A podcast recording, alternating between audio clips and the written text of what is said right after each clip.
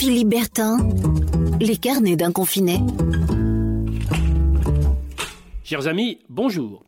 Je vous l'ai dit à plusieurs reprises, les corbeaux sont de retour dans mon quartier. Je les vois sur le toit en face de chez moi. Ah, ces fameux oiseaux qui me font penser au film d'Hitchcock. À propos de corbeaux, il est une espèce qui ne monte pas sur les toits mais se tient tapis dans l'ombre. Je veux parler de ces corbeaux anonymes, ceux qui se nourrissent de la plus mauvaise des graines.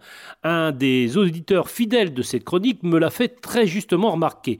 Près de chez lui, en effet, il a vu fleurir il y a quelque temps, c'était dans les journaux, des graffitis anonymes réclamant le départ des Parisiens venus se confiner sur le littoral. Il était écrit Dehors les parigots au fond, euh, rien ne change vraiment et c'est à désespérer. Je me souviens de ce film magnifique d'Henri-Georges Clouzot qui parlait de tout cela. C'est un film qui dénonce en effet les délations d'un mystérieux corbeau répandant ses lettres anonymes dans un village de province. Je vous le recommande si vous ne l'avez pas encore vu. Il date de 1943. C'était donc il y a 77 ans. Euh, non, je me trompe, c'est encore aujourd'hui en fait puisque les corbeaux ne se sont malheureusement toujours pas envolés.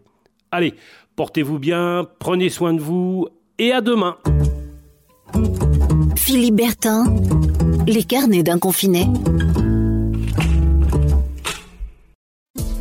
Podcast by Tendance Ouest.